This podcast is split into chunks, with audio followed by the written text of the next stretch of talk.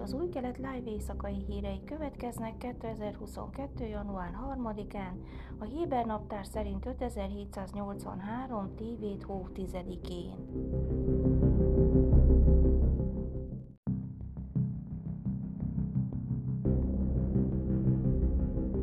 Az Egyesült Államok légiereje hétfőn 6 vadászgépet helyezett ki az izraeli légierő egyik déli támaszpontjára egy katonai taktika részeként, mely szerint folyamatosan szétszórja repülőgépeit a különböző légibázisokon.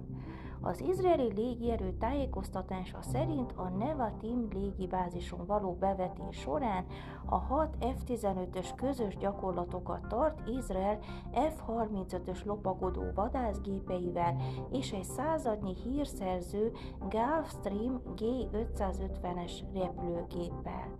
Az izraeli légierő szerint a gyakorlatok, amelyekre a héten kerül sor, az ellenséges területek mélyén mért csapásokat szimulálják. Az amerikai légierő központi parancsnokságának bevetése az Agile Combat Employment elnevezésű doktrina része, amely szerint a repülőgépeket a szövetséges országok előre tolt hadállásain osztják szét szerte a világon, nem pedig az Egyesült Államok hagyományos fő tengeren túli bázisain. Az amerikai védelmi tisztviselők szerint a doktrina arra törekszik, hogy megfossza az ellenséges erőket attól a lehetőségtől, hogy kárt tegyenek az Egyesült Államok légierejében, és lehetővé teszik, hogy gyorsabban reagálhasson az eseményekre. Izrael mindeközben szorgalmazza, hogy az Egyesült Államok készítsen katonai készenléti terveket annak megakadályozására, hogy Irán nukleáris fegyvert szerezzen.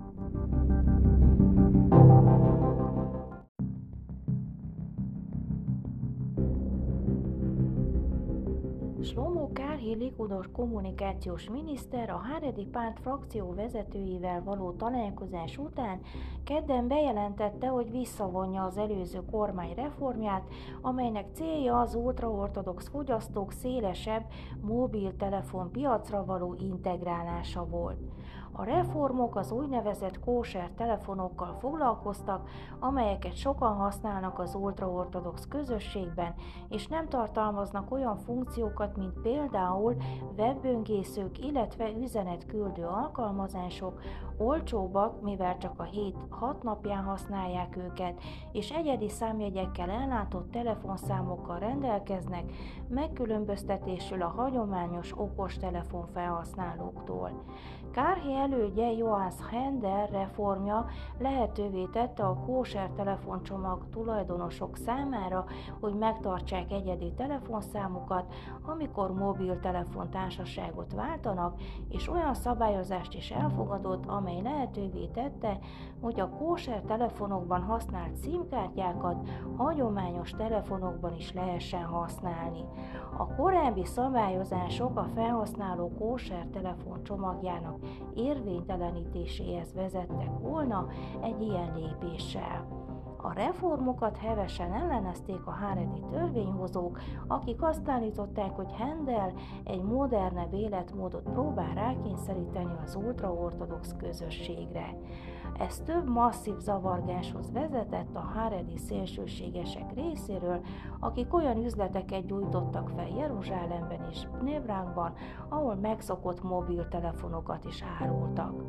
A Hendel-féle reformok visszaállítását bejelentő nyilatkozatában Kárhí hangsúlyozta eltökéltségét, hogy tiszteletteljes beszélgetést folytasson az ultraortodox politikai vezetéssel, ellentétben elődje azon kísérletével, hogy életmódváltást kényszerítsen egy egész közösségre.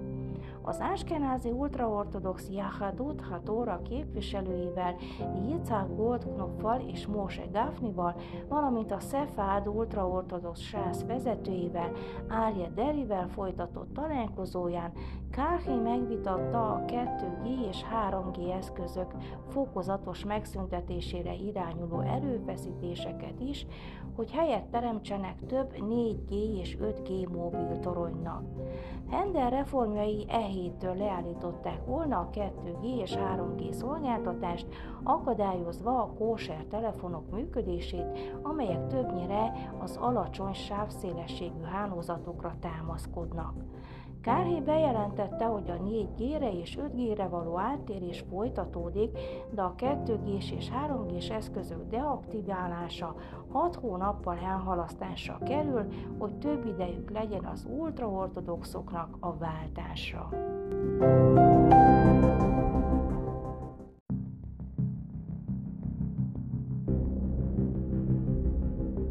Az új kormány közlekedési minisztere Miri Regev beiktatási ünnepségére a bevett szokásokkal ellentétben Merav Mihályli távozó minisztert nem hívták meg.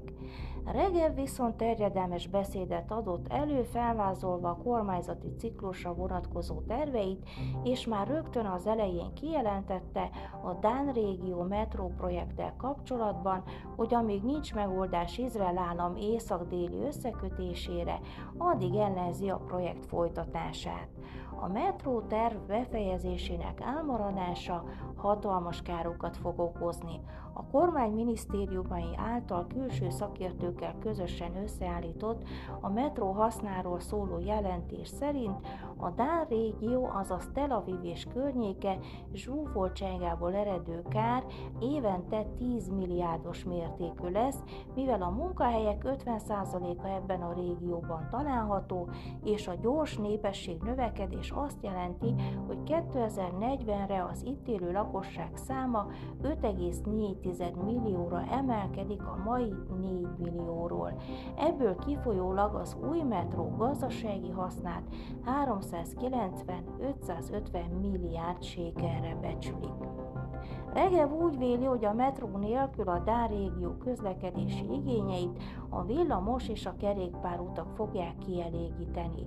A jelentés szerint azonban a villamos útvonalak várható 150-250%-os túlzsúfoltsága mellett az úthálózat is összeomlik majd, ami évente mintegy 25 milliárd sékel veszteséget okoz a gazdaságnak.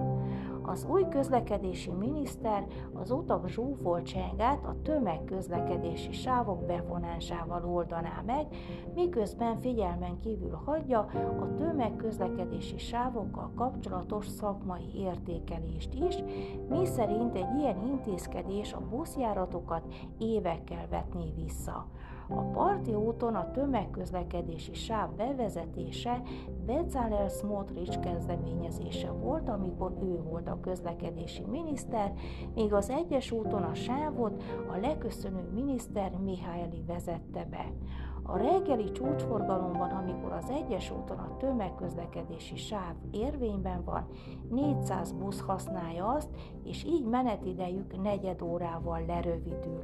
A tömegközlekedés számára fenntartott preferenciális sávok üresnek tűnhetnek, mert éppen ez a céljuk, hogy ne legyen dugó. Áll a jelentésben.